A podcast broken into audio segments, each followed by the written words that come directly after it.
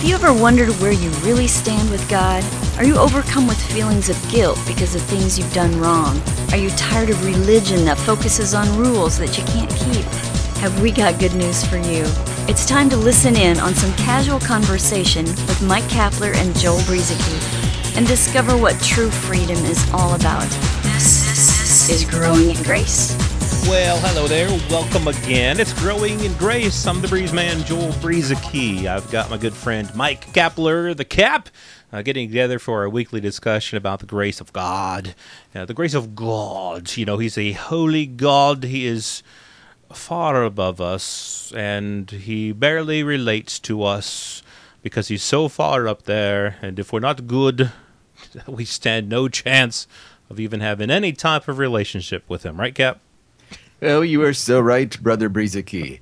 I think that uh, we will still somehow squeeze a little piece of good news before the podcast is over, but there's a lot of bad news to share too.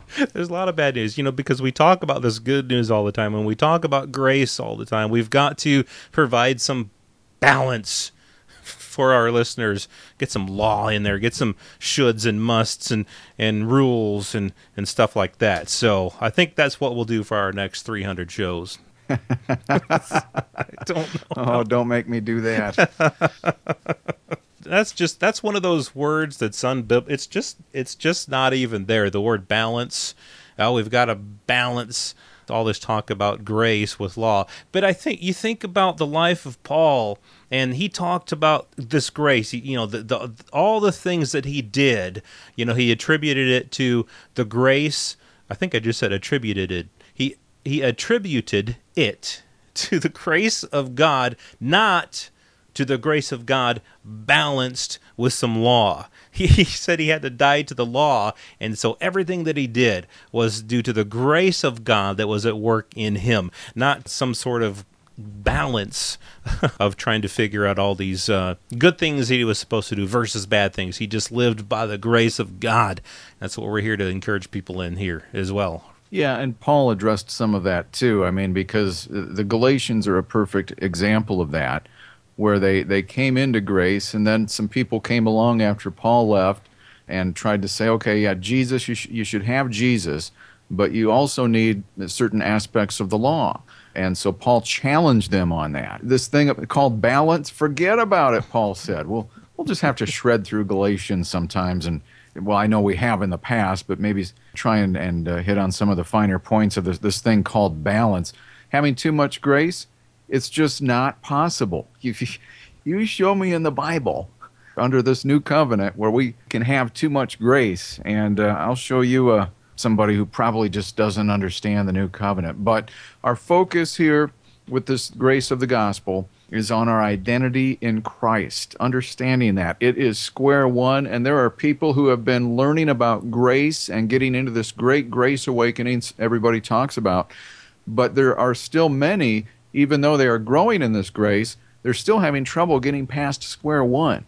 This is why I like to I, I like to camp out here, Joel, because there, there's a problem in this country and around the world. You know what it is in this in this day of technology? It's called identity theft and it's been going on, scripturally speaking, since the beginning of mankind on this planet. Identity theft is something that we want to help you uh, prevent, and that's why we're doing these podcasts. That's definitely true. Identity theft, you know, big you know phrase going on around out there, of course, in this day and age, and we want people. To, we want to help people to be settled and secure in their identity in Christ. So uh, keep on listening, and, uh, every week, you know, I think we'll we'll encourage you in that. And you know, speaking of this this balance of, of grace and law, I talked to a pastor one time.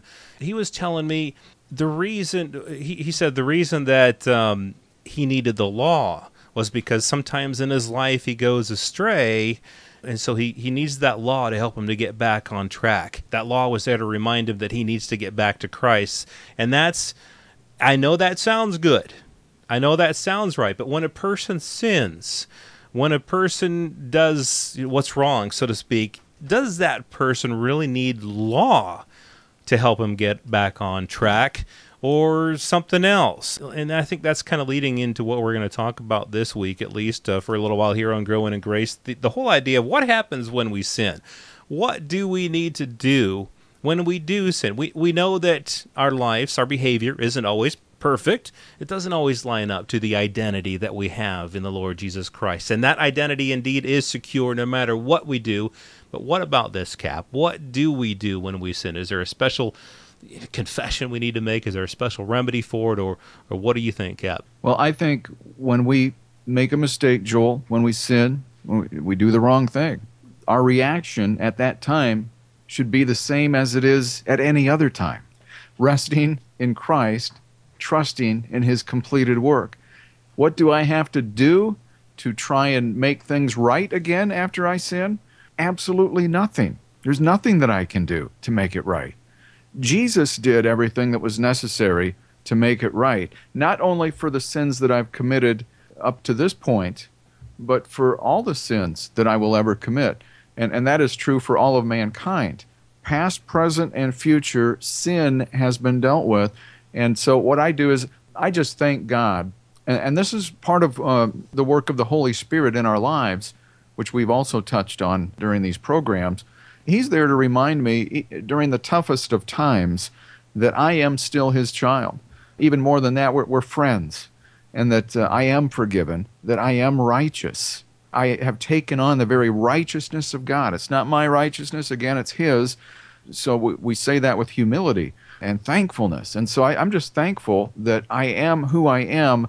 And I hate to repeat this, Joel, but sometimes I need to hear it mm-hmm. because I'll understand it in a different way, even though it's a very short sentence. And that is, what I do does not make me who I am. And please, uh, let's let's meditate on that because it will go a long way. It, it, will fuel your fire, so to speak. Understand that just because I commit a sin, it does not make me a sinner anymore. Under the old way of thinking, whenever I felt like I needed to, because this is what I was told in my upbringing in Christianity, I was told I need to go to God, you know, and, and confess my sin. And then He would forgive me. And I know where that scripture comes from, and we'll talk about it.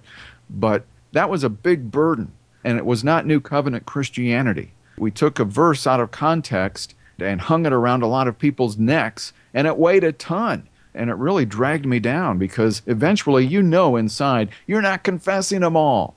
And uh, then what? And you start to even wonder if you're a Christian anymore. So trust in Him. His completed work has already taken care of anything that we could throw at it there was nothing we could do to become the person that we are. I mean, there's there was nothing that we could do to be born. It, it wasn't anything that we did. It's what somebody else did. And in our our new identity in Christ, there's nothing that we did to become the person that we are. God has made us this new creation that we are in the Lord Jesus Christ. It wasn't our behavior that changed us and made us a new creation. You know, it wasn't our good behavior, and our bad behavior doesn't change that either. And so we got to be secure in. That's the foundation, our identity in, in Christ. No matter what we do, our identity remains the same. this whole thing about uh, confession, yes, there's this verse in there, First John 1 9. I suppose all of our listeners are familiar with it because it's talked about so much in the church. But that one sole verse makes it out to be that if we sin, then somehow we've we're no longer forgiven by God until we confess that sin. And that is not the new covenant message, as you said. That's not the message of the new covenant. The message of the new covenant is that we've already been forgiven of all sin, past, present, and future. I think about the words of Paul all throughout his epistles. He dealt with sin, Paul did. He dealt with sin in the church. He even had he even had called himself the chief of sinners, not meaning that in his current life he kept on sinning and, and was the, the worst sinner, even as a even as the apostle that he was, but he called himself the chief of sinners, meaning that he reigned supreme when it came to the, the list of all time sinners, and yet he never mentioned once in his own life, looking back at his own sin and how he became a new creation, he never mentioned confession of sin, and he never once mentioned to the churches that he wrote to when they were dealing with sin, he never once mentioned confession of sin.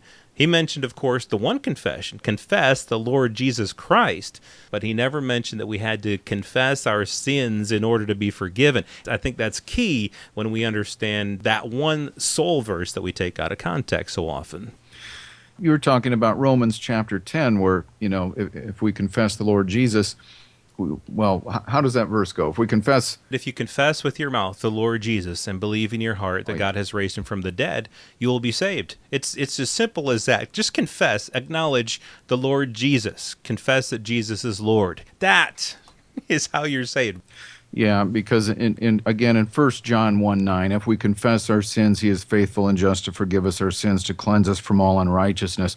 That word sins is actually a noun in the Greek, harmartia, I believe it is, and it's not an action word. It's, it's not necessarily uh, speaking of an individual action, that type of sin. A lot of times in, in the scripture, we, we think of sin, we think of individual acts but there's also a, a, problem long before any of that, and that is the fact that we were born in a condition of sin. And that's what John is talking about here, and in other places in the scripture, sometimes it's talking about the nature of sin, not necessarily individual acts of sin. And so, in, in this case, if, if we confess our sin nature, so to speak, he is faithful and just to forgive us of our sins. This is directly related to Romans chapter 10, confessing Christ. And that word cleanse, Joel, it, it, it can also be uh, sometimes translated purify. Part of the meaning of that word means to remove by cleansing, to free from defilement of sin and from faults, to purify from wickedness, to free from guilt, and to uh, to pronounce clean. And so that's just what that word means. Yeah, and, and not to mention the whole idea that, that John was writing to a group of mixed people at a church with Gnostics in it, and, and that's a whole nother story. But just briefly, uh, you know, the whole they didn't believe in this thing called sin, and so you know, John had to write to them saying that they didn't believe that matter mattered. And so, like I said, that's a whole other story. But he was addressing the Gnostics in that church. And so he wasn't necessarily even telling Christians that in order to be forgiven over and over again, that they had to keep on confessing their sin. And, and like you say, it, it is a noun, it's, it's a sin condition. It's not this thing where each time we sin, we've got to keep on confessing over and over again. And so, as we uh, as we wrap up here, what do we do when we sin, well, here's, I think, uh, the best thing that we can do talk to God about it. We can acknowledge what we've done, but we can say, Thank you, God, for your grace that has not only covered my sin, but has taken it away forever. We got to remember that through the cross, our sin was not just forgiven and not just covered, but as we've talked about in the past, it was completely taken away. And so that kind of leads me, Cap, to um, something that perhaps we'll talk about next week right here on Growing in Grace. We've not only had our sins forgiven, but we've become something new what is it that we've become? Have we become a repaired individual? Has God kind of overhauled us and, and polished us up? Or has He made us into something completely different and new? We'll talk about that next week, right here on Growing in Grace. This has been Growing in Grace with Mike Kapler and Joel Brueseke, heard online through various internet sources around the world each week. To access hundreds of past programs, visit graceroots.org. Share it with a friend and listen again next week for more Growing in Grace.